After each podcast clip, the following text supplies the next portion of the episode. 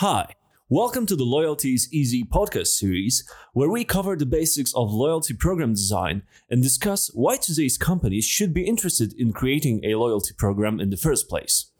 The topic for this episode is collecting customer data. So let's get on with it.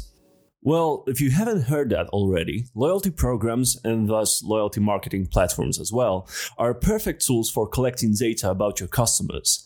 Every customer interaction, every business transaction, every challenge, every reward, every point, every turn, and every click, information concerning all of these activities is stored in the system. And this data is your key to creating personalized customer experiences. How so? Because you can analyze it, identify patterns in consumer behavior and customer journeys, and then use your findings to develop promotions, offers, and content that your audience can actually relate to. There are several ways in which you can collect customer data for further analysis. The first is enrollment. That's because registration forms are the main source of personal and contact data, such as name, date of birth, email address, phone number, etc. But then there are surveys, which are excellent tools when you need to ask members for additional information or maybe to review purchased products. In most cases, members can usually count on a small points bonus for taking part in those. Okay, so there are also transactions. Every purchase can be taken apart into smaller pieces of information, and this can tell you not only what was bought and when it was bought, but also why.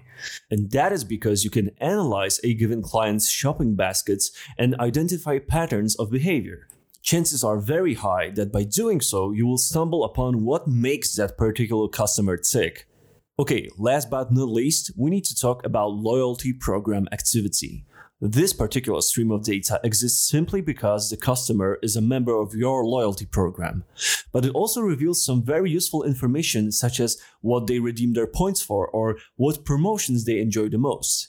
And it all adds up, helping you understand who your customers really are.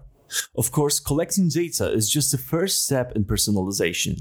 But remember, you can later use all of that information to create brand new business opportunities, gain a significant competitive advantage, and not to mention develop stronger relationships with your customers. So there's really no time to waste.